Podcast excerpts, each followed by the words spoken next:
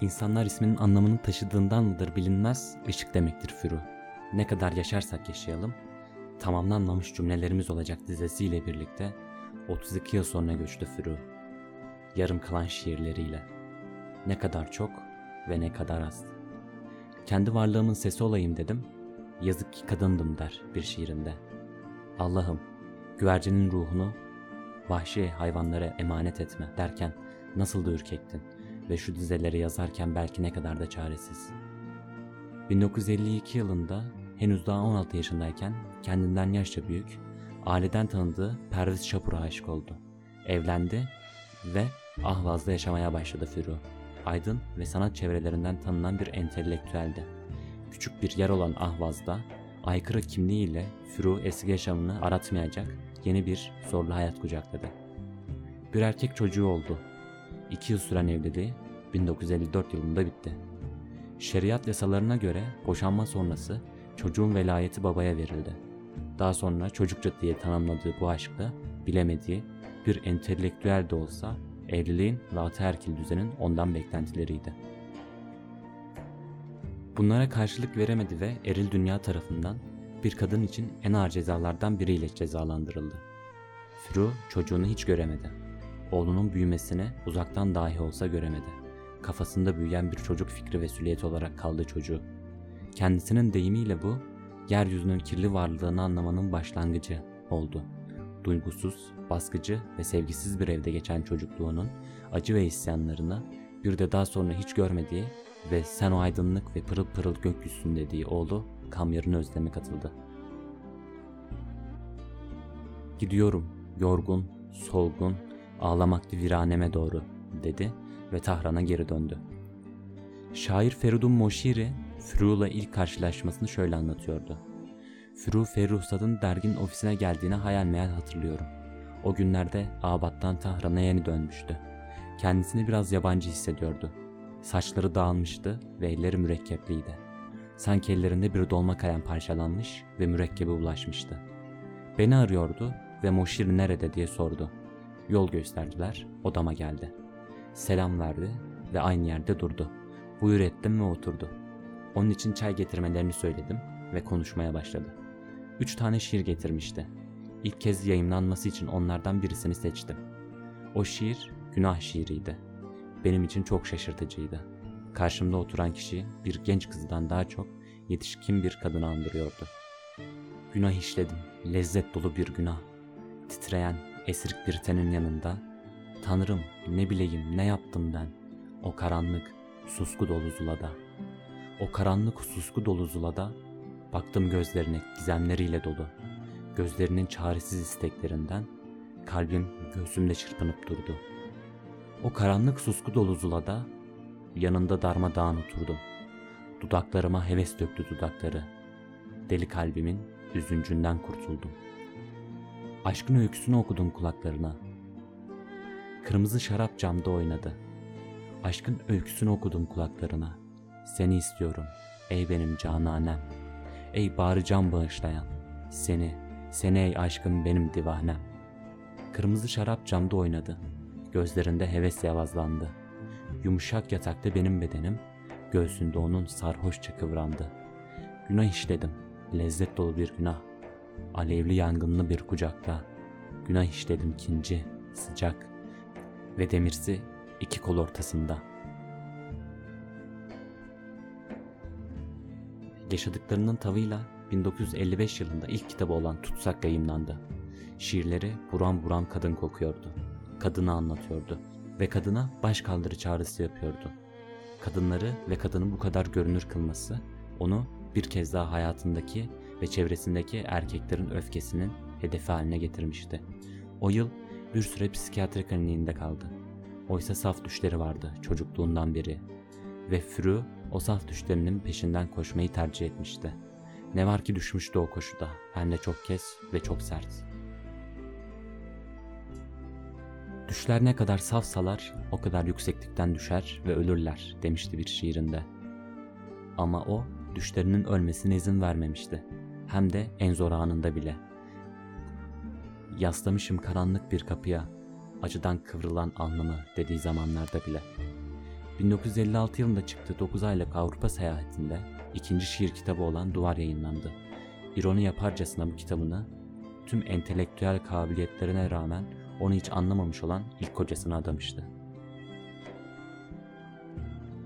Kitabın yayınlanmasından iki yıl sonra 1958 yılında ünlü yazar ve yönetmen İbrahim Gülistan ile tanışması ve yaşadığı aşk hayatının dönüm noktası oldu. Evli ve iki çocuk babası, öykücü, film yapımcısı ve senarist Gülistan'la Furu ölümüne kadar birlikte çalıştılar. İlişkileri hep dedikodu ve eleştirilere maruz kalmıştı. Çünkü arada başka ilişkiler de yaşadılar. Furu bu günahı dizelerine de taşımıştı. Büyük bir zevkle günah işledim. Ateş gibi sıcak bir kucakta. Büyük bir zevkle günah işledim. Titreyen, kendinden geçmiş vücudumla. Bu satırlar dönemin İran'ına ait bir kadına ait olunca adeta bir manifestoya dönüşüyordu. Çünkü o sadece erkeklere ait bir alana destursuz girmiş, cinsel aşkı, sevgilisine, sevişmesini, tutkusunu anlatma cüretini göstermişti. Şiirlerindeki ve dolu dizgin hayatındaki kadın cinselliği bu hakkı sadece kendinde gören erkek dünyasına bir çeşit isyandı. Furu, yaşamı ve sanatı kadar toplumsal konulara ilgili de cesur olmayı seçti. Geleneksel ve ataerkil bir toplumda eş, anne olmak, geleneksel roller, kadının toplumdaki konumu, kadın sorunları, şahın despotluğu, siyasi ve dini baskılar üzerine görüşlerini hep savundu. Çünkü o, yeryüzü ayetlerinin yazarıydı. O zaman güneş soğudu ve bereket topraklardan gitti ve çöllerde yeşillikler kurudu ve balıklar denizlerde kurudu ve toprak ölülerini artık kabul etmez oldu. Bütün solgun pencerelerde gece belirsiz bir düşünce gibi birikiyor durmadan ve taşıyordu ve yollar sonlarını karanlığa bıraktılar. Kimse aşkı düşünmez oldu. Kimse düşünmez oldu yengiyi. Kimse hiçbir şey düşünmez oldu artık. Mağaralarında yalnızlığın uyumsuzluk doğdu. Afyon ve ısrar kokusuyla kan, başsız çocuklar doğdu gebe kadınlardan. Koştular mezarlara sığındılar, beşikler utançlarından. Kötü günler geldi ve karanlık, yenilince ekmeğe şaşırtan gücü, Tanrı elçiliğinin kaçtılar adanmış topraklarından. Aç ve sefil peygamberler. İsa'nın kaybolmuş kuzuları, çobanın seslerinin içini duymaz oldu. Çöllerin cennetinde. Aynaların gözlerinde sanki tersine yansıyordu renkler. Kıpırtılar, davranışlar, görüntüler. Bir şemsiye gibi tutuşuyordu. Başlarında aşağılık soytarıların, utanmaz yüzlerinde orospuların, Tanrı'nın o kutsal ışık çemberi. Bataklıkları alkolün, ağlı buharlarıyla buruk, çekti derin köşelerine, durgun aydınlar yanını. Kemirdi aç gözlü fareler, altın yapraklarını kitapların, eskimiş raflarda, dolaplarda. Güneş ölmüştü, güneş ölmüştü ve yarın, uslarında küçük çocukların, yitik, belirsiz bir kavramdı.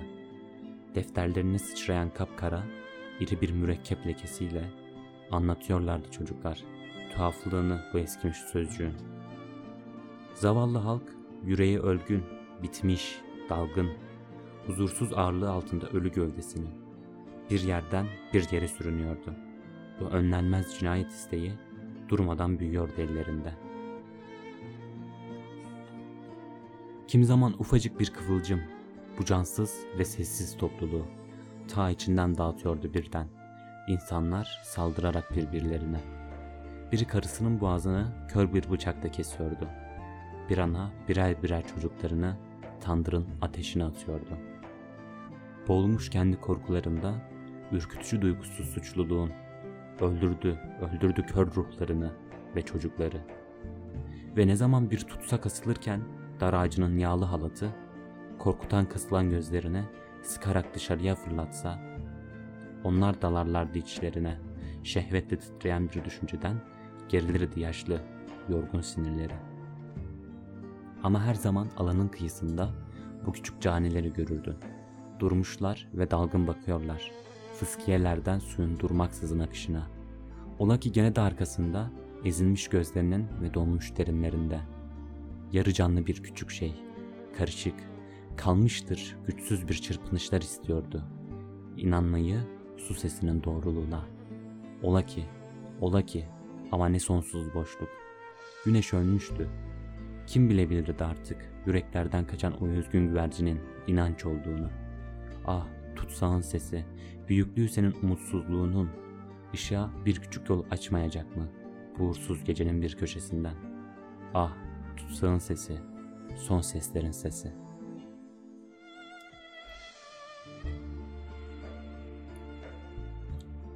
Fürün şiirleri yönetim ve mollalar tarafından nefretle karşılandı. Kamyarı göremeyen Fürü, rüzzamlı bir çocuğu bağrına bastı, evlat edindi. Şiir benim tanrımdır. İşte ben şiiri bu denli seviyorum. Gecem gündüzüm bunu düşünmekle geçiyor. Kimsenin söylemediği yeni bir şiir, güzel bir şiir söyleyeyim diye. Kendimle baş başa olmadığım ve şiiri düşünmediğim günüm anlamsız ve hiç sayılır. Belki şiir görünüşte beni mutlu kılamaz. Ancak ben mutluluğu kendim için başka türlü yorumluyorum. Mutluluk benim için güzel elbise, iyi yaşam ve iyi yemek değil. Ben ruhum memnun olduğu zaman mutluluk duyuyorum ve şiir benim ruhumu memnun ediyor. Şayet insanların elde etmek için çırpındıkları bu güzellikleri bana verseler ve karşılığında şiir söyleme yeteneğini benden alsalar intihar ederim. Siz benden vazgeçin. Siz bırakın beni, ben sizce mutsuz ve ahlak olayım. Ancak ben hiçbir yaşamımdan yakınmayacağım der. Babasına yazdığı bir mektupta şöyle söyler. Benim en büyük derdim sizin beni tanımamış olmanızdır. Hiçbir zamanda tanımak istemediniz ve belki de hala benim hakkımda düşündüğünüzde beni uçarı, aşk romanları ve Tahran Musavvar dergisinin öykülerinden dolayı kafasında aptalca düşünceler oluşan bir kadın olarak biliyorsunuz. Keşke öyle olsaydım ve mutlu olabilseydim. İşte o zaman dünya küçücük bir odacık olurdu ve ben dans partilerine gitmekle, güzel ve şık elbiseler giymekle, komşu kadınlarla çene çalmakla, kaynana ile dalaşmakla ve kısacası pis ve anlamsız binlerce işle yetinirdim. Ve daha büyük ve daha güzel bir dünyayı tanımazdım. Fakat ben böyle yaşayamazdım. Ben kendimi bildiğim andan beri benim baş kaldırım ve isyanım bu aptalca görünüş ile başlamıştır. Ben büyük olmak istiyordum ve istiyorum. Ben bir gün doğup ve bir gün bu dünyadan çekip giden ve arkalarında bu geliş ve gidişlerden herhangi bir iz bırakmayan yüz binlerce insan gibi yaşayamam. 13 Şubat 1967'de tam 32 yaşındayken bir yazı için çalışmaya gidecekken öğrenci servisine çarpmamak için direksiyonunu kırdı. Açıdan kapıdan fırlayıp başını refüje çarptı. Hastaneye getirildiğinde çoktan ölmüştü. Mollalar cenaze namazını kılmadılar. İki gün bekleyen cenaze namazını şair Mehrdad Samadi kıldırdı. Ardından beş kitap, Almanya ve İtalya'dan iki film ödülü, biri biyolojik, iki evlat bıraktı. Hangi yaşta ölürsek ölelim, tamamlanmamış cümlelerimiz olacak derken ne kadar da haklıydı. Yarım bir şiir kitabı bıraktı geride. Tamamlayacak kadar ömrü olmadı. Kitaba ismini veren şiir sanki yakın zamanda öleceğinin habercisiydi. Ve bu benim yalnız bir kadın, soğuk mevsimin eşiğinde. Anneme dedim ki, bitti artık, hep düşündüğünden daha önce olur. Gazeteye bir başsağlığı ilanı ver beni. İnanalım, soğuk mevsimin başlangıcına inanalım. Düş bahçelerinin yıkıntılarına inanalım. İşsiz, devrik oraklara ve tutsak tanelere. Bak nasıl da kar yağıyor. Belki de gerçek o iki genç elde, o iki genç el. Durmadan yağan karın altında gömülmüş olan ve bir dahaki yıl bahar pencerenin arkasındaki gökyüzüyle seviştiğinde ve teninde fışkırdıklarında uçar yeşil saplı fiskiyeler, çiçek açacak olan o iki genç el.